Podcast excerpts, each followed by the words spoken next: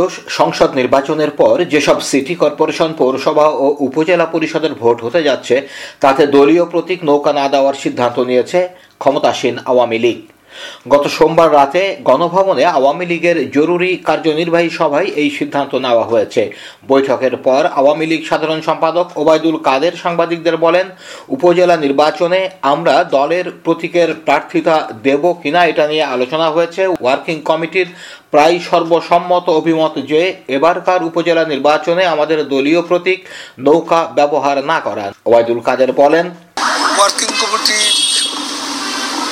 প্রায় সর্বসম্মত অভিমত যে এবারকার উপজেলা নির্বাচন, এই নির্বাচনে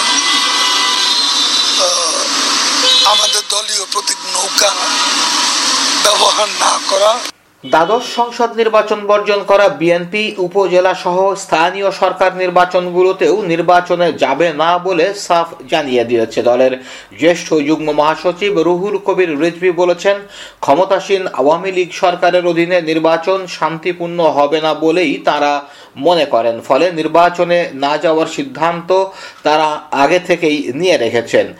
এ নির্বাচনে না যাওয়ার কারণ হিসাবে আগের জাতীয় নির্বাচনগুলোর প্রসঙ্গ টেনে রেজভি বলেন, শেখ হাসিনার অধীনে আপনারা নির্বাচন দেখেছেন এবং সেই নির্বাচনের ফল, সেই নির্বাচনের প্রকৃতি, সেই নির্বাচনের নানা ধরন আঙ্গিক নিশ্চয় ধারণ করা আছে আপনাদের নিজস্ব মোবাইলে বা আপনাদের নিজস্ব প্রতিষ্ঠানে। বিএনপি সিদ্ধান্ত নিয়েছে, তারা নির্বাচনে যাবে না। রুহুল কবির রেজভি বলেন দেশ বিদেশ থেকে একটা অবাধ সুষ্ঠু নির্বাচনের যে দাবি জানানো হয়েছে, সেখানে তিনি কর্ণপাত না করে তিনি তার মাস্টার প্ল্যান অনুযায়ী অদ্ভুত তামাশার নির্বাচন করেছেন। তার অধীনে কোনো নির্বাচন, এটা বিএনপি আগেই সিদ্ধান্ত নিয়েছেন, নেওয়া আছে যে এর অধীনে কোনো নির্বাচন কখনোই শান্তিপূর্ণ, বিশ্বাসযোগ্য এবং সুষ্ঠু হবে না। সুতরাং বিএনপি সেই সিদ্ধান্তেই অটুট রয়েছে। রাজধানী সহ দেশের সর্বত্র গত মঙ্গলবার থেকে শীতের প্রকোপ বেড়েছে। গত মঙ্গলবার চলতি মৌসুমে রাজধানী এবং সেই সঙ্গে দেশ, দেশেরও সর্বনিম্ন তাপমাত্রার রেকর্ড হয়েছে।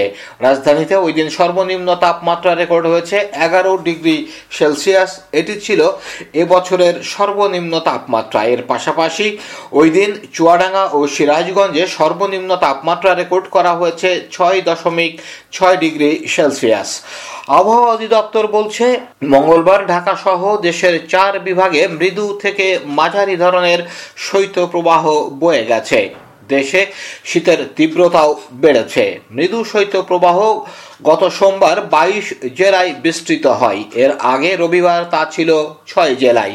এমন পরিস্থিতিতে দেশের সব প্রাথমিক বিদ্যালয়গুলোর পাঠদান কর্মসূচিতে পরিবর্তন এনেছে সরকার। শৈত্যপ্রবাহের কারণে পাঠদান কার্যক্রম সকাল দশটায় শুরু হচ্ছে। এই সিদ্ধান্ত একত্রিশ জানুয়ারি পর্যন্ত বহাল থাকবে। এছাড়া মন্ত্রণালয়ের আগের সিদ্ধান্ত অনুযায়ী দেশের যেসব জেলায় দিনের তাপমাত্রা দশ ডিগ্রি সেলসিয়াসের নিচে থাকবে, সেসব জেলার বিদ্যালয়গুলোর পাঠদান আলোচনা সাপেক্ষে বন্ধ রাখার আদেশটিও বহাল থাকবে। এ বিষয়ে আবহাওয়াবিদ বজলুর রশিদ সংবাদ মাধ্যমকে বলেছেন খুলনা পরিষদ চট্টগ্রাম এবং এবং ঢাকারও দক্ষিণ অঞ্চল কিছু বৃষ্টির সম্ভাবনা আছে, ঢাকা বিভাগের দক্ষিণ অঞ্চল সেক্ষেত্রে হালকা পাতলা বৃষ্টি হবে। তবে এই বৃষ্টি যদি আপনার উত্তর দিকে হতো, সেক্ষেত্রে কুয়াশা পুরো, পুরোপুরি কেটে যেত। পরশু কুয়াশা কম থাকবে, তবে কুয়াশা ওইভাবে কাটবে না। দিনের তাপমাত্রা ওইভাবে বাড়বে না। যেহেতু মেঘ আসবে, সেক্ষেত্রে হয়তো উপরন্ত দিনের তাপমাত্রা কমতে পারে। যেমন আজকে আমরা পঁচিশ ডিগ্রি উঠছে হয়তো দিনেরটা কমে গেল। হয়তো রাতেরটা বেড়ে যাবে। ওদিকে তীব্র শীতে দেশের হাসপাতালগুলোতে ঠান্ডাজনিত রোগীর চাপ বেড়েছে। এর মধ্যে শ্বাসতন্ত্র ও ডায়রিয়ার রোগী বেশি। গত এক সপ্তাহে দেশের বিভিন্ন হাসপাতালে ভর্তি হয়েছে বত্রিশ হাজার নশো উননব্বই জন রোগী। মারা গেছে বাহান্ন জন। স্বাস্থ্য অধিদপ্তরের হেলথ ইমার্জেন্সি অপারেশন সেন্টার ও কন্ট্রোল রুমের তথ্য মতে, গত সোমবার সারা দেশে তিন হাজার ছশো আটষট্টি রোগী হাসপাতালে ভর্তি হয়। এ সময়ে শ্বাসতন্ত্রের সমস্যায় মারা গেছে পাঁচজন।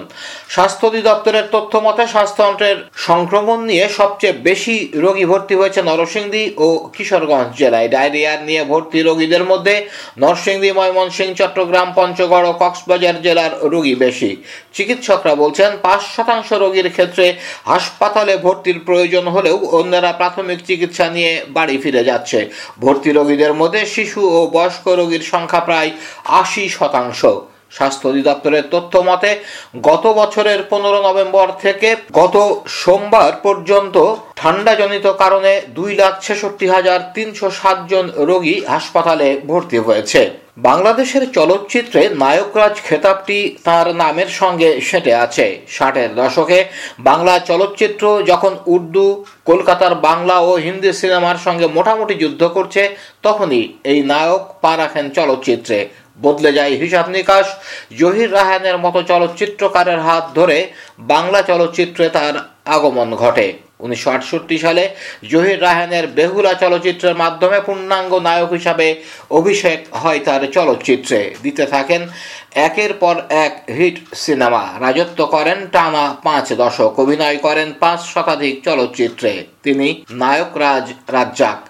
চলচ্চিত্রে প্রথম জুটি বেঁধে কাজ করেছেন জনপ্রিয় নায়িকা সুচন্দার সঙ্গে। এরপর একে একে কবরী শাবানা ববিতার সঙ্গে জুটি বেঁধে কাজ করেন। তবে রাজ্জাক কবরী জুটি এক অনবদ্য সৃষ্টি। উনিশশো বিয়াল্লিশ সালে কলকাতায় তার জন্ম। বাংলাদেশে আসেন উনিশশো চৌষট্টি সালে।